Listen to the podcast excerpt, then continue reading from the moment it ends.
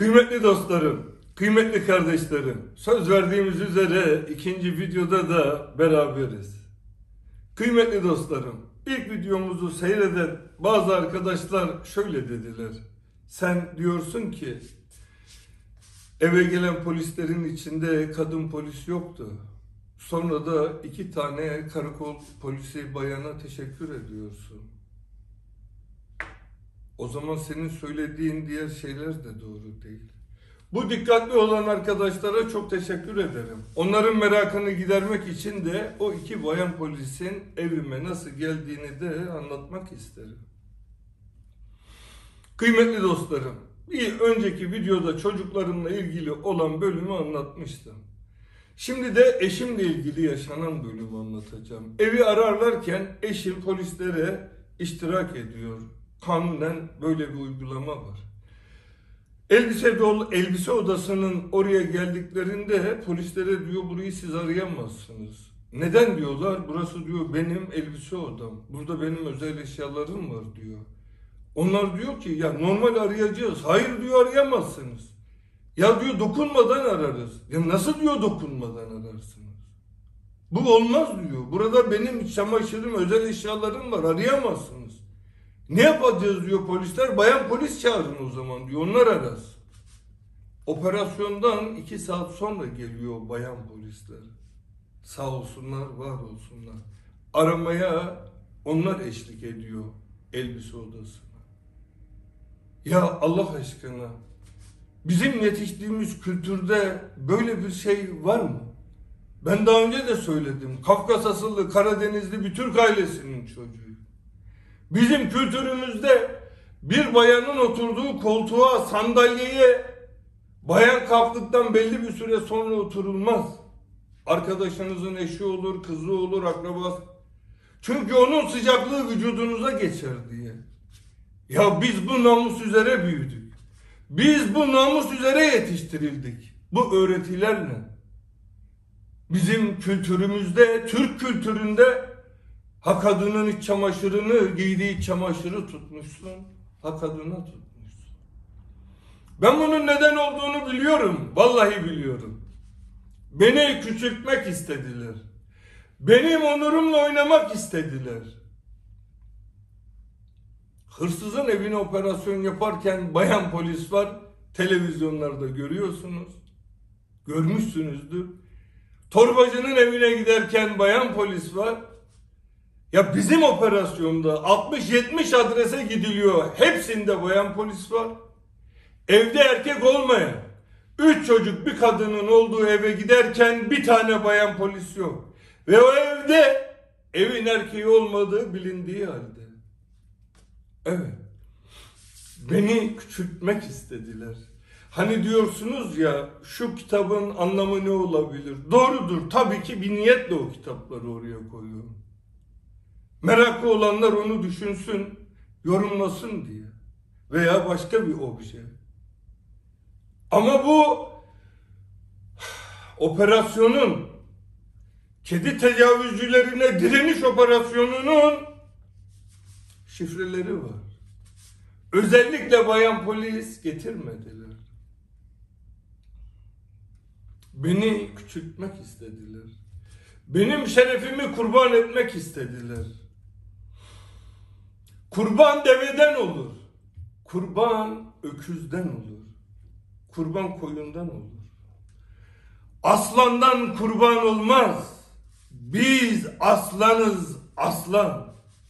Ayrıyeten beni tanıyamamış olmanız benim değil. Bu organizasyonu yönlendiren Mehmet Ağar ve pelikancıların ayıbıdır. Beni öldürmek belki mümkündür. Ama Allah'a yemin olsun.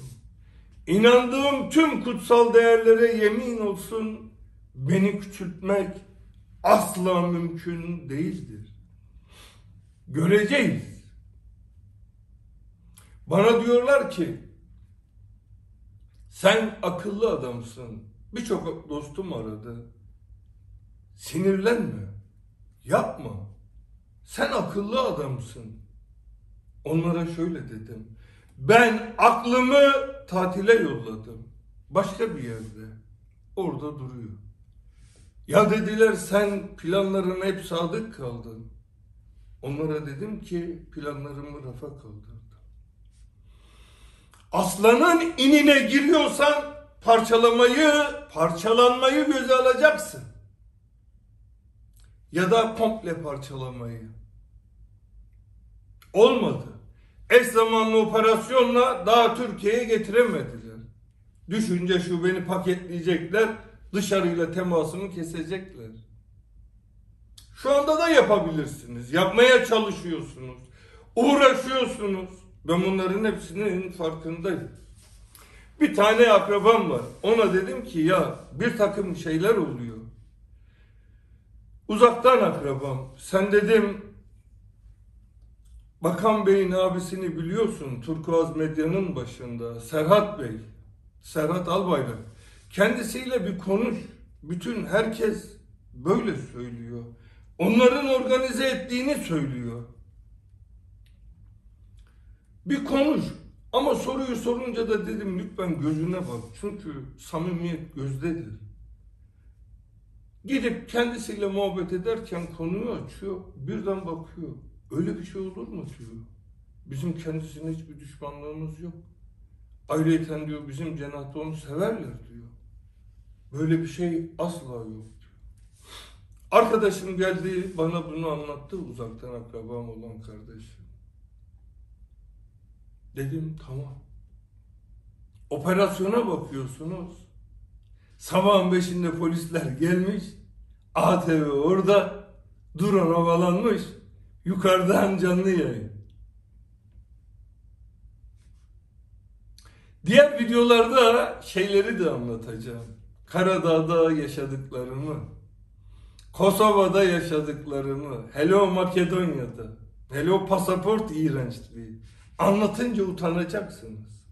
Vallahi seyrederken siz utanacaksınız.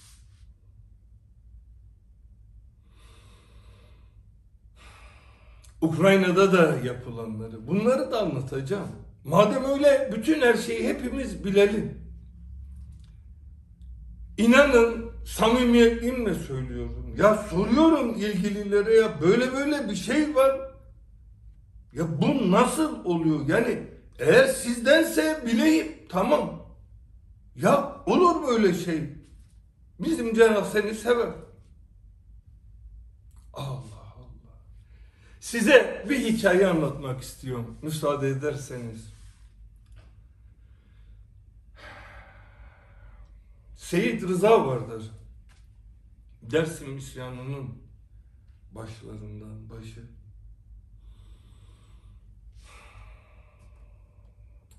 Tabii dünya görüşümüz tamamen ayrı. Atatürk'ün yönetimindeyken Atatürk'e isyan etmiş. Bizim safımız, yerimiz, duruşumuz her ne olursa olsun belli.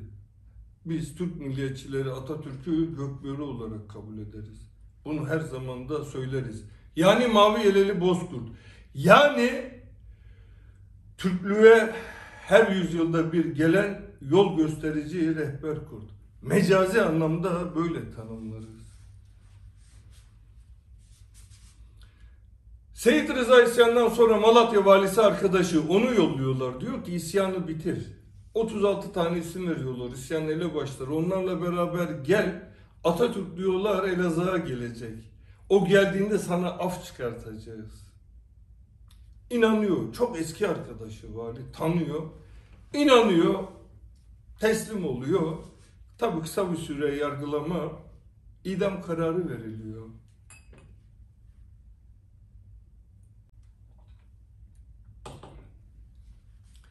Seyit Rıza'ya soruyorlar bir isteğin var mı? Benim yaşım geçkince diyor. Oğluma da idam kararı verdiniz. Önce diyor ne olur beni asın. Onun diyor asıldığını görmeyeyim. İnsan.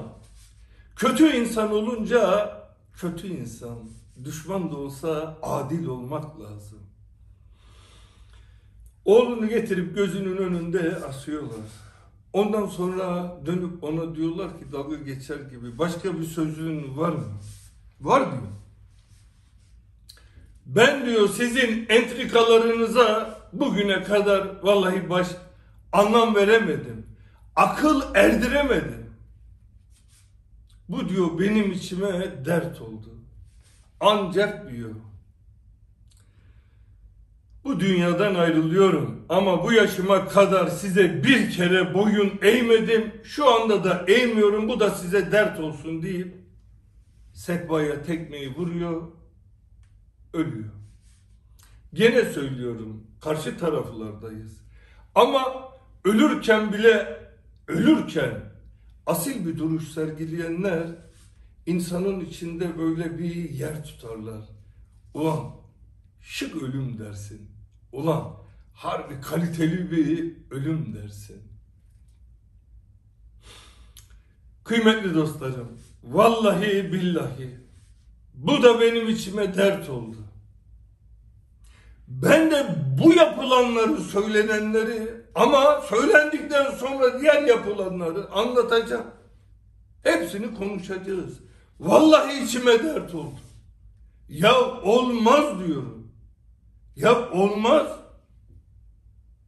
Konunun muhataplarının çoğunu tanıyorum. Bu insan böyle yalan demez diyorum. Ama çok enteresan bir el onların söylediklerinin dışında onları hareket ettirebiliyor. Enteresan bir şey. Kıymetli dostlarım, bugün örgüt tanımını anlatırken önce biraz magazinsel boyutu olan bir hikayeden başlayacağız. Ama suç, 2-3 suç unsurunun olduğu örgütlü suçlar şöyledir. Örgütlü suçlar kapsamında işlenen suçlar yarı oranında da artırılır. Yapılan olayı bu en küçük olan. Buradan başlayalım dedim. Dün Acarkent diye söylemiştim. Kişileri, muhataplarını bulup onlara baskı yapıp etki etmesinler diye. Aslında olay Beykoz konaklarında cereyan ediyor. Bilirsiniz Nusret diye bir kardeşimiz var. Etçi.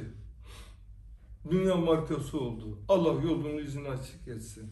Aslında semt çocuğudur. Bizim Bostancı'da yetişmiştir. Kendisini tanıdım, sevdim. Başarılı bir arkadaş. Konunun diğer kahramanı Mehmet Ağar Bey'in oğlu Tolga Ağar. Yanında kız arkadaşı Emir Sarıgül'ün evine gelirler. Beykoz konaklarında. Onun bir altında da, bir alt sokağında da Mehmet Ağar Bey'in derin devletimizin başı. Onun evi var. Mehmet Ağar Bey'in yanında da Sezgin Baran Korkmaz Bey var. Kendisini de tanırım. İyi bir adam olduğunu bilirim. Biz Mehmet Ağar Bey'le de eski tanışırız. Çok eski tanışırız. Konuşacağız.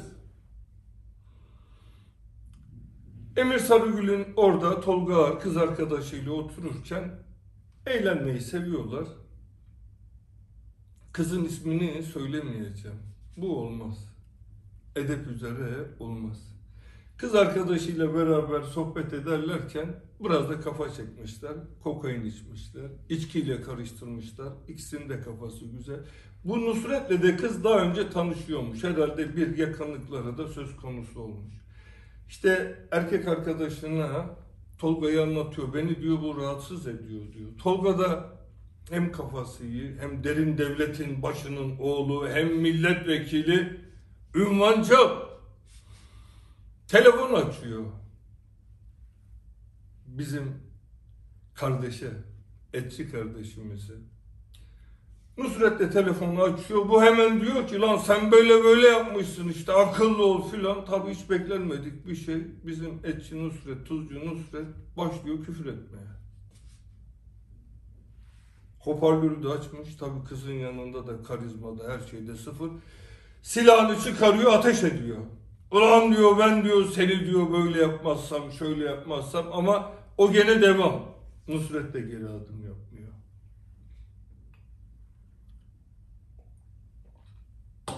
Tabi ateş sesi, silah sesi oradaki yer ıssız olduğu için yankılanınca saat 7-8 civarında hemen Mehmet Ağar'la da Sezgin Baran Korkmaz yukarı geliyorlar.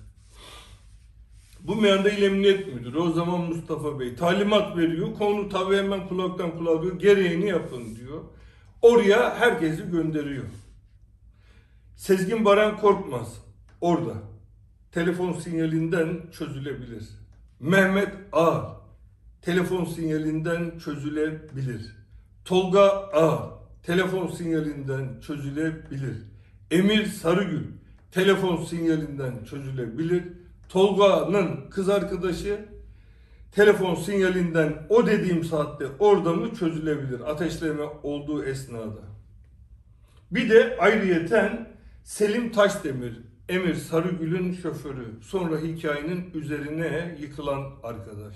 Üzerine alıp nasıl koordine edildiğini de anlatacağım. Ayrıyeten o an orada emniyetten hangi üst yetkililer var? Onların da ismini söyleyeceğim. Onların telefonundan da sinyallere bakılınca hepsinin orada olduğu anlaşılabilir.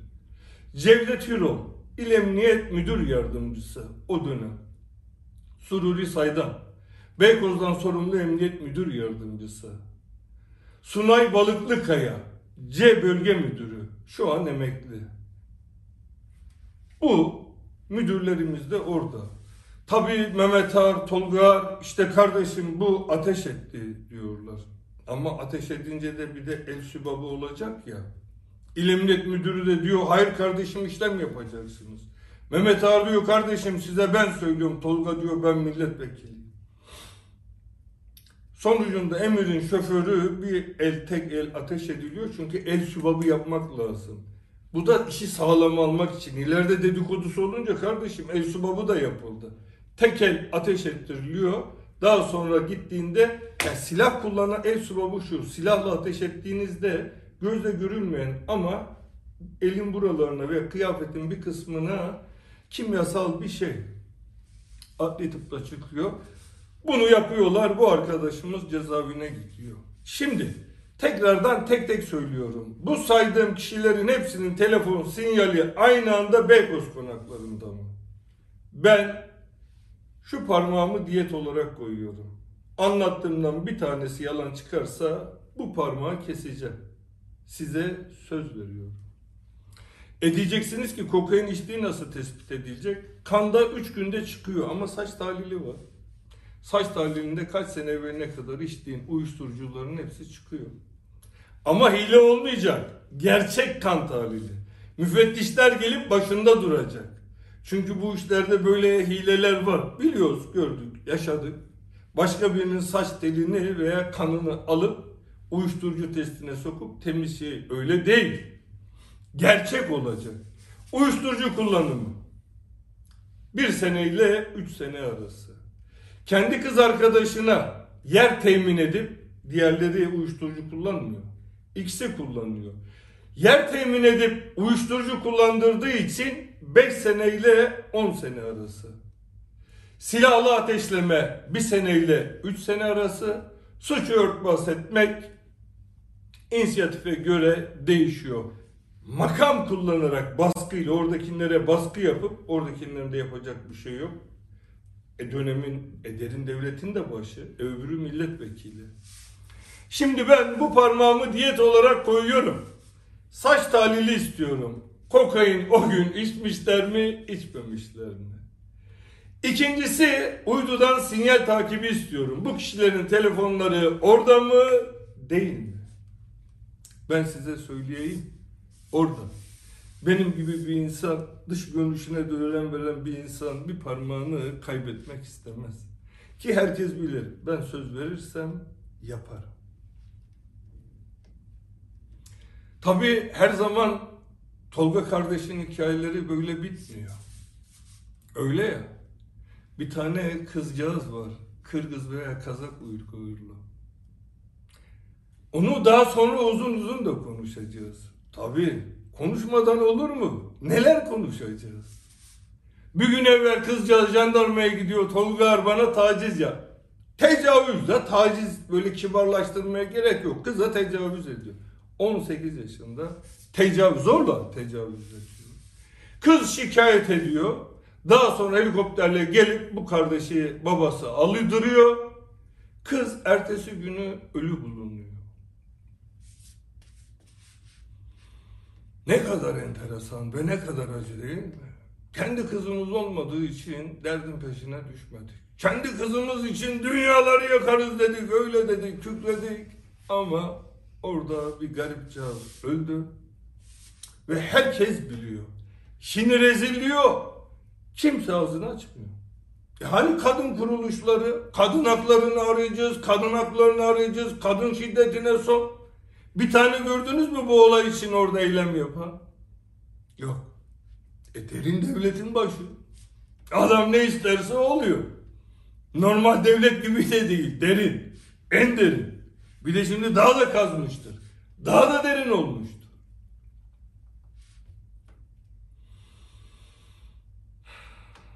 Ne kadar enteresan. Ne kadar. Daha bunun haricinde bugün tabii anlatacaklarımız var, konuşacağız ama daha sonraları da konuşacağız. Benim evime narkotik polisleri yollamışlar. Bunun anlamı şu, bir de kameralar çekim yaparken arkalarını dönüyorlar narkotik. Bu şöyledir, insanoğlunun uzmanları bilir, bilinçaltı şöyle çalışır. Görsel olarak gördüğünü, duyduğunu beyin hemen bilinçaltına atar. Bütün doğduğumuz an itibariyle bütün her şey bilinçaltında kayıtlıdır. Bu şekilde insanların beynine televizyondan veya kulaklarına bir şeyler sohbetlerde geldiğinde o insanla ilgili bir algı oluşur halkın üstünde. Narkotik polisi. Allah Allah. Ne yapıyor bu narkotik polis bizim evde? Narkotik arıyor. Köpek de getirmişler. Bir gram namus sahibi olan herkes bilir. Benim uyuşturucu satanlara ne yaptığımı. Ben namusum, şerefim ve en sevdiğim kızlarımın üstüne yemin ediyorum. Bir kere uyuşturucu sattıysam, oradan bir para kazandıysam 100 dolar bile. Ben dünyanın en şerefsiz insanıyım. Allah benim kızlarıma kötü kader yazsın, kötü baht versin. Eğer uyuşturucudan şu ana kadar satıp elime para geçtiyse ve ben böyle bir para yediysem. Ve bunu herkes bilir. Namus sahibi olan. Narkotik polisinin orada ne işi var? Bir de özellikle arkaları hep dönük onların. Narkotik, e, köpek araması. Kıymetli dostlarım size ben bir şey söyleyeyim mi? Narkotik polislerini nereye yollayacağını galiba bizim derin devletin başı bilmiyor. Sayın Mehmet Ağa. Pelikancılar da galiba onlar yok işini biliyorlar. Bu koordinasyonu onlar yapıyorlar. Televizyonlarda bunları yayınlamak bilinçaltı onların uzmanlık işi. Lan benim karımın olduğu yerden torba tutup biz uyuşturucu mu satıyoruz evden çocuklarımın da orada. 5-10 ton orada saklıyor. Ben nerede saklandığını da söyleyeceğim size. Nerede olduğunu da söyleyeceğim. Uyuşturucunun nerede olduğunu herkes biliyor. Önemli olan gidip onu yakalamak. Yoksa gizlenecek, saklanacak bir şey yok ki. Siz biliyor musunuz? Dünyada en çok uyuşturucu kullanılan ikinci il İstanbul. Üçüncü il Adana. İnternetten araştırıp bulabilirsiniz. İmanlı nesil yetiştirecektik. Uyuşturucu bağımlısı nesiller yetiştirdik. Dünya ikincisi ya. Dünya. Üçüncü Adana. Narkotik polisleri nerede? Benim evde. Uyuşturucunun nerede olduğunu herkes biliyor. Lütfen internete girin. Kolombiya limanında İçişleri Bakanı, Emniyet Genel Müdürü, İstihbarat Başkanı, Devlet Erkanı 4 ton 900 kilo kokain yakalamış. Bu Türkiye'ye geldiğinde paketlenip satıldığında biraz da karışım yaptıklarında küçük bir Afrika ülkesinin milli hasılası kadar eder. Açıklama yapıyorlar. Diyorlar ki 4 ton 900 kilo kokainlerin hepsi önlerinde. Yakaladık. Bunlar diyorlar Türkiye'ye gidecekti. İzmir limanına bir kimya firma. Ya açıklama var. Uydurmuyorum. Şaka olduğunu düşünüyorsunuz. Vallahi ben şaka yapmam. Bir tek Feridun Başkan'a yaparım. 4 ton 900 kilo.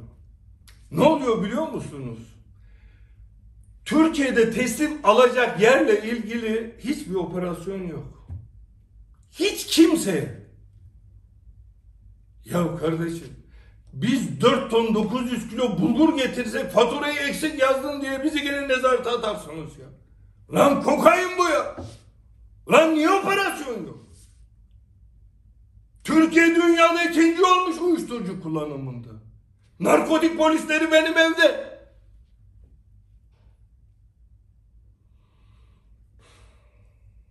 Bu nasıl bir şey ya? Allah'a yemin olsun anlamıyorum.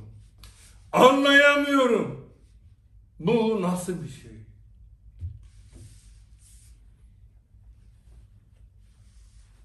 Devlet böyle olmaz.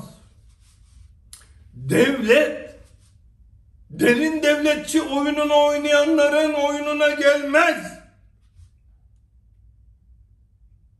Torbacı evi mi basıyorsun sen ya narkotik polisleriyle köpeklerle?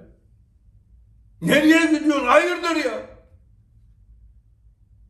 Bu adam kaç tane uyuşturucu satıcısının öldürülmesinden yargılandı sen biliyor musun? Yargılandım. Çocukluğumuzda arkadaşlarımıza uyuşturucu satan insanların ölümünden yargılandım. Suçsuz olduğum anlaşıldı, beraat ettim. Vallahi ayıptır. Billahi ayıptır, tallahi ayıptır. Olmaz. Olamaz. Uyuşturucunun geldiği adres belli. E bu seneminin sahibi Mehmet Ağa. Eski bir milletvekili bir tane daha. Eski yardımcısı bunun. İki üç tane de mafyatik tip. Kriminal bilinen narko ailesi. Hani?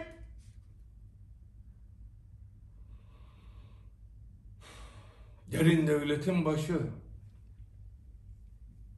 Vallahi ayıp ya. Billahi ayıp ya. Devlet ahlakı olur. Devlet namusu olur ya. Beni getirtmek için her ülkede verdiğiniz enerjiyi uyuşturucu satanları yakalamaya verseydiniz ülkede dünya ilk üçten çıkardık. Sayın Cumhurbaşkanı direkt talimat verdi. Niyetini söyledi. Vallahi imanlı inançlı nesiller yetişsin.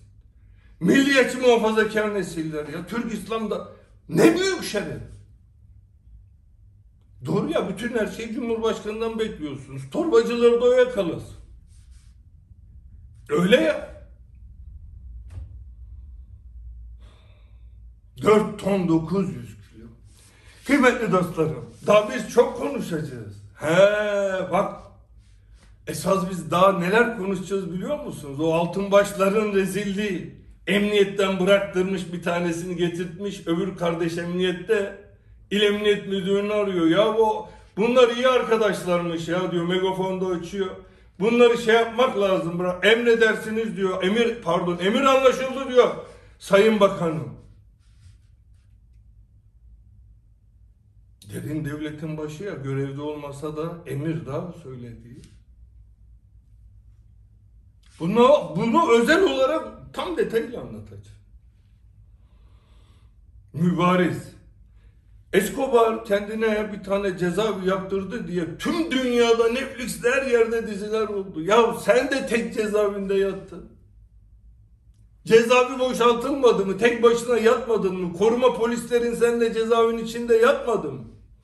Havuzun, jacuzzi'nin yok muydu? Mübariz Masimov yaptırmadı mı jacuzzi'ni? Helikopter pisti yaptırılmadı mı? Türkiye'deki önemli iş adamlarını sen yalnız hissetme diye mübariz helikopteriyle devamlı taşımadı mı sana? Aman silinme, aman unutulma, aman onur ol, basında bu şekilde anıl yapmadı mı?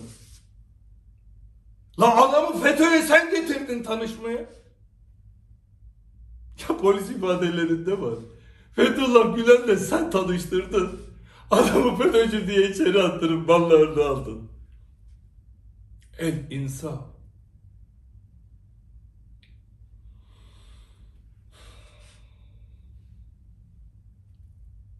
El insaf. Böyle dünya tarihine mal olmuş devlet yöneticilerini incelerken bir isim çok dikkatimi çekti. Ne kadar da dedim benziyor Sayın Deri devletimizin başına. Joseph Foça. İlk papaz okulunda öğretmen. Sonra Fransa'da hap ihtilali başlayınca ihtilalin içinde direkt görev alıyor. O 3000 tane papaz öldürülüyor. O zaman din adamları halkın üzerine çok baskı kurup eziyet edip işte rüşvet, talan, para, zulüm. O isyanda 3000 tane papaz öldürülüyor. Bu da papaz okulunda öğretmen. En çok papazı da bu öldürüyor biliyor musun? Fuce. İşte ihtilale karşı isyanlar olunca gidip bu çok kanlı bastırıyor. Bunu polis bakanı yapıyorlar. Sonra bu Napolyon'la anlaşıyor. Şaka yapmıyorum. Napolyon'u getiriyor. Napolyon'un polis bakanı oluyor. Sonra ilk etapta ihtilal yapıp yıktıkları kral var ya. Kralla anlaşıyor, Napolyon'u düşürüyor. Kralın da polis bakanı oluyor. Stefan Zick'in eserinden okursanız Fuçe'nin hayatını ben birkaç yerden okudum. En en keyiflisi, en güzeli o. Aynı bizim Mehmet Ağar. Ana vatan iktidar Mehmet Ağar en önde. DYP iktidar Mehmet Ağar en önde. Refah iktidar Mehmet Ağar en önde. AK Parti iktidar Mehmet Ağar en önde. Ama Fuçe'nin sonunu biliyor musun Joseph Fuçe'nin? Ben sana anlatayım. Bütün mallarına el koydular. Sadece bir bölgede yaşamasına izin verdiler. O da kendisine suikast yapılıp öldürülmesin diye geri kalan hayatını dine adamış edasıyla aslında dinsiz. Dedim ya tüm papazları öldürmüş çoğunu. Bir yerde bir enik olarak yok oldu gitti. Benim karıma eziyet ettiniz. Benim çocuklarıma zulmettiniz. 90 zamanının Mehmet Ağar polisliği. İnsanların yanında karılarını soydunuz. Allah'a emin olsun şahit oldum. Terör şubesinde kaldım. Tarihlere bakabilirsiniz. Üç gün kaldım. Bize eziyet etmediler. Yaşım da çok küçüktü. Gördüm. Bize iyi davrandılar. Adına Mehmet Ağar polisliği denirdi bunun. Ünel Arıkan vardı, Kemal Yazıcıoğlu vardı. Bunlar Atilla Aytekler vardı. Tabii normal yeni yetişen nesiller bunlara bakınca bir tane küçük yazlık, bir tane küçük ev, kimisi de öldü. Para yok, pul yok, emekli maaşı. Ha, Mehmet Ağar'ın yükselişine bakınca tabii Mehmet Ağar hayranlığı da artıyor. Ulan bu adamın yaptığı doğru demek ki. Bu güç, bu ihtişam, bu para, bu kudret her zaman en üstte. Vallahi senin kızın benim öz kardeşim olsun. Vallahi senin gelinin benim öz kardeşim olsun. Ama Allah bizle konuşur. Bazen dayanamayacağımız acılar verir. Gencecik o insanlar o kadar eziyet çektiler. Allah onlar benim kız kardeşim olsun. Gencecik yaşlarında onlar bu dünyadan ayrıldı. Kaderin bize söylediğine dikkat etmek lazım. Allah'ın bize söylemek istediğine yüce Allah'ın dikkat etmek lazım. Şimdi Tolga Ağar başladı. 18 yaşında kız çocuğu. Kimisi kimsesi yok. Burada öğrenci öldü gitti arayan yok saran yok. Paket. Ya. Allah var. La galibe illallah. Kazanan yalnızca Allah'tır. Sormaz mı o yetimin, o garibin fukaranın hesabını? Bir gün sorar. Vallahi soracak. Billahi soracak. Ben zaten ne demiştim biliyor musun? Bu FETÖ'cüler kaybedecek dedim. Avukatlar bana dedi ki ya hapis cezası aldın. Halen daha kaç tane suç duyurusu yaptılar. Halen yargılanıyorsun her mahkemeden. Daha dünya ceza onlardan alacaksın. Yok dedim bunlar yenilecekler. Dedi ki nasıl? Bunlar dedim gayretullah'a dokundular. İlk başlarken herkese yardım eden hizmet hareketi sonra mahkemelerde canavarlaşmış gelen ziyaretçilere, mahkumlara zulmeden kişiler. Yenildiler. Vallahi Allah duydu da. Allah ne diyor Yüce Allah? Mazlumların ve gariplerin dualarıyla benim aramda hiçbir engel yoktur. Direkt bana ulaşırlar. Direkt duyuyor. O kızın ölmeden önceki yakarışlarını duymuştur. Ve diğer insanlar. Ve benim kız çocuklarım. Duyuyor. Haşa Allah yalan söyler mi? Mümkün değil. Açık beyan bize rahmetiye iman etmiş. Yüce Allah'ın tüm yalanlardan eksik olduğuna inanmış kimseleriz. Kazanamazsın. Belki birilerini beni onu bunu yenersin. Devlet gücünü kullandığın için her yerde polis müdürleri senin kadron. Cumhur İttifakı'nın üçüncü ortağı gibisin. Bu kadar kadro alıyorsun. Tek başına bir milletvekilisin oğlum. Bir tane gazeteci tanıdığı var. Açıklama yapıyor. Bu operasyon diyor, bu dosya diyor, dolu diyor. Ben diyorum ya kedi tecavüzcülerine dayanış direnme dosyasıdır bu. Yok diyor bu dosya dolu diyor. Dosyayı da konuşacağız, anlatacağım. Tabii şimdi artık ülkenin her yerinde neler kurguluyorsunuz. Ne cinayetleri ben yapmışımdır, ne iğrençlikler. Bana neler, ben bunları göze alarak çıktım bu yola. Vallahi bu şekilde çıktım. Arkadaşın dediği gibi sen akıllısın. Yok vallahi ben aklımı tatile yolladım. Şu an bende akıl yok. Plan vallahi rafta. Plan da yok. Bazen arabanın fitesini boşa atmak gerekirmiş demek.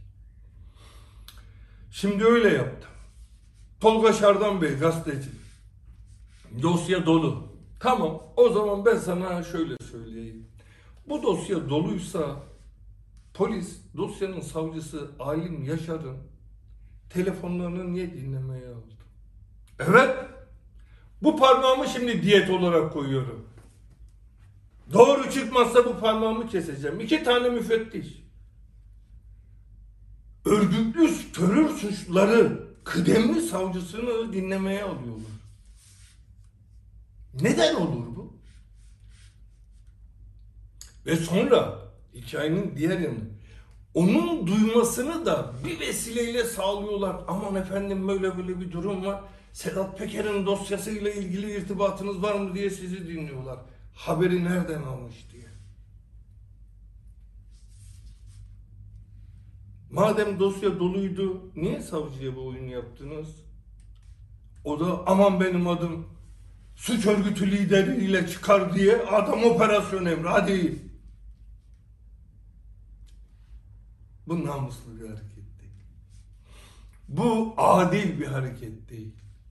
Vallahi değil, billahi değil, tallahi değil. Şimdi ben ne üzülüyorum biliyor musunuz kıymetli dostlarım, kıymetli kardeşlerim? Bu anlattıklarımın bütün hepsi boşa gidecek. Kendi güçleriyle basında savcının telefonlarının dinlemeye alındığını Sedat Peker nasıl öğrendi? İşte gerçek suç örgütü lider. Ya bu ülkede namuslu adamları var. Ama sizin o kurguladığınız gibi ulusal basın, işte ulusalcılar onu destekliyor. Ya televizyona çıkıyorsunuz utanmadan diyorsunuz ki Sedat Peker'in olaydan 20 gün sonra açıklama yapması inandırıcı değil. Niye 20 gün sonra yaptı canı bu kadar yandıysa? Ulan hiçbir şey demeden karıma çocuklarıma bunları yaptılar. Onları buraya getirmeden nasıl açıklama yapayım? Ulan hiçbir vicdanınız yok. Ulan bir kere dürüst olun. Ulan bir kere adam olun lan. Ulan sırf bana gıcık kapıyorsunuz diye benle ilgili eşcinsel raporu yayınladılar. Ulan Ulan herkes biliyor namussuzlar bu sahte. Ulan herkes biliyor, siz de biliyor. Ulan gazetelerinizde yayınladı. Sırf benim sinir sistemimi bozmak için değil mi? Ancak ben sinirlendikten 3 saniye sonra tık diye tüm sinirlerimi rolantiye alabiliyorum. Allah bana böyle bir meziyet vermiş. Az cezaevindeyken bedelli olarak yaptığımın evranı gördüğünüz halde birbirlerinize WhatsApp'lardan yolluyorsunuz. Herkes anasından emdiği süte layık davranılmış. Vallahi ben anamdan emdiğim süte layık davrandım. Bütün herkes parçalanmış PKK'lıların cesetlerini yayınlarken geriye dönün bakın bir kere yayınlamadı. Ne dedim biliyor musunuz? Anneleri vardır. Anneleri, annelerinin suçu yok. Yüzü gözü tanınmayacak halde olduğu için üzülürler dedim. Lan namusluysanız girin bakın bir kere paylaşmış mıyım? Herkes paylaşıyordu. Paylaşmadım. Sizle benim aramdaki fark bu. Benim bir duruşum var. Siz iğrençleşmekte sınır tanımıyorsunuz. Bu olayda da samimi değilmişim. Ulusal kanatla görüşmüşüm derin devleti. Bana bilgiler belgeler yollayın destek verin ben bunlara yürüyeyim filan. İnsaf. Ulan vallahi insaf. Billahi insaf. Tallahi insaf. Bu olmaz. Bu olmamalı. Hani namus? Sol namusu dersiniz bir de. Ben ne solcu ne sağcıyım. Geriye dönüp tarayayım bir kere sağcıyım bile demedim. Ben milliyetçi. Biz başbuğun evlatlarıyız. Biz Yüce Allah'ı severiz, devleti severiz, milleti severiz. Bunu seven herkesi severiz, buna düşman olan herkese düşman oluruz. Bitti. Ulusalcılar kanat. Ben Ergenekon Mahkemesi'nde de dedim. Benim ulusalcılığım Birleşik Türk Devletleri'nin kurulması üzerine. Rusya ile Çin'le yan yana gelip kucak kucağa olmak değil. Ya bu insanlar benim atalarımı öldürdü. Oradan geldik. Dünyanın en büyük devleti Rusya. Biliyorsunuz değil mi? Ve üzerinde kurulu olduğu toprakların üçte ikisi Türk yurdu. Çin e aynı şekilde. E Amerika zaten Amerika ile ilgili düşüncelerimi biliyorsunuz. E başbuğun öğretisi var ne diyordu? Ne Amerika, ne Rusya, ne Çin her şey Türklük için. Ben Türk kardeşlerimizle asla ayırmadan söylüyorum. Onlarla beraber kurduk biz bu yurdu. E ne oldu? Ulusalcılar ya ulusal kanala bak. ATV'den sonra en çok bana suç örgütü derken keyif alarak bunlar söylüyor. E sorsunlar Sayın Doğu Perinçek'e. Benim bir suç örgütü duruşumu görmüş mü? Beraber kaldık cezaevinde. Bir düşük hareketimi görmüş mü? Kalitesiz bir hareketimi. Ben arkadaşlarımdan tepki alacağımı bildiğim halde sevenlerimden orada yaşananları doğru anlattım. Ulusalcılar herkesten daha cesurdular dedim Ergenekon yargılanmalarında. Onlar teşekkürünü telefon, televizyondan böyle yapıyorlar. Eskiden bir duruşunuz vardı. Siz de bir pelikancıların şeyine girdiniz. Benim ulusalcılığım, Avrasyacılığım bundan ibaret. Benim Avrasyacılığım Birleşik Türk Devletleri'dir. Geri kalan da beni bağlamaz. Ben anlamam. Tarih boyunca Türklüğü İslamiyet'e zulmetmişlerle birlik olacağız. Veya Amerika. Bu kadar zengin olması için dünyadaki gelir kaynaklarını alması lazım. Bunu çocuk da bilir. Gidip Amerika'ya da kendimizi teslim etmeyelim ama Rusya ile Çin'e de etmeyelim. E Veli Küçük Paşa ile görüşmüşüm. Onlar ya cezaevinden çıktığımdan beri bir kere görüşmedim Veli Küçük Paşa ile. Herkes biliyor. Namus sahibi olan herkes biliyor. Şu veya bu sebeple. Ama yorumcu diye televizyona çıkıyorlar anlatıyor anlatıyor. Lan bir insaf ya, bir vicdan ya, lan bir ahlak ya.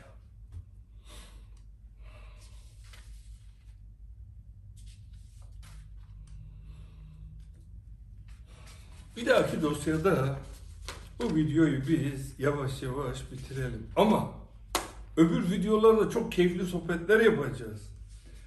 Mesela öbür videolarda Sayın Derin, Derin Devletimizin başı Sayın Mehmet Ağar'la 1996'da Kıbrıs'ta faili meçhul bir şekilde öldürülen Kutlu Adalı'yı konuşacağız.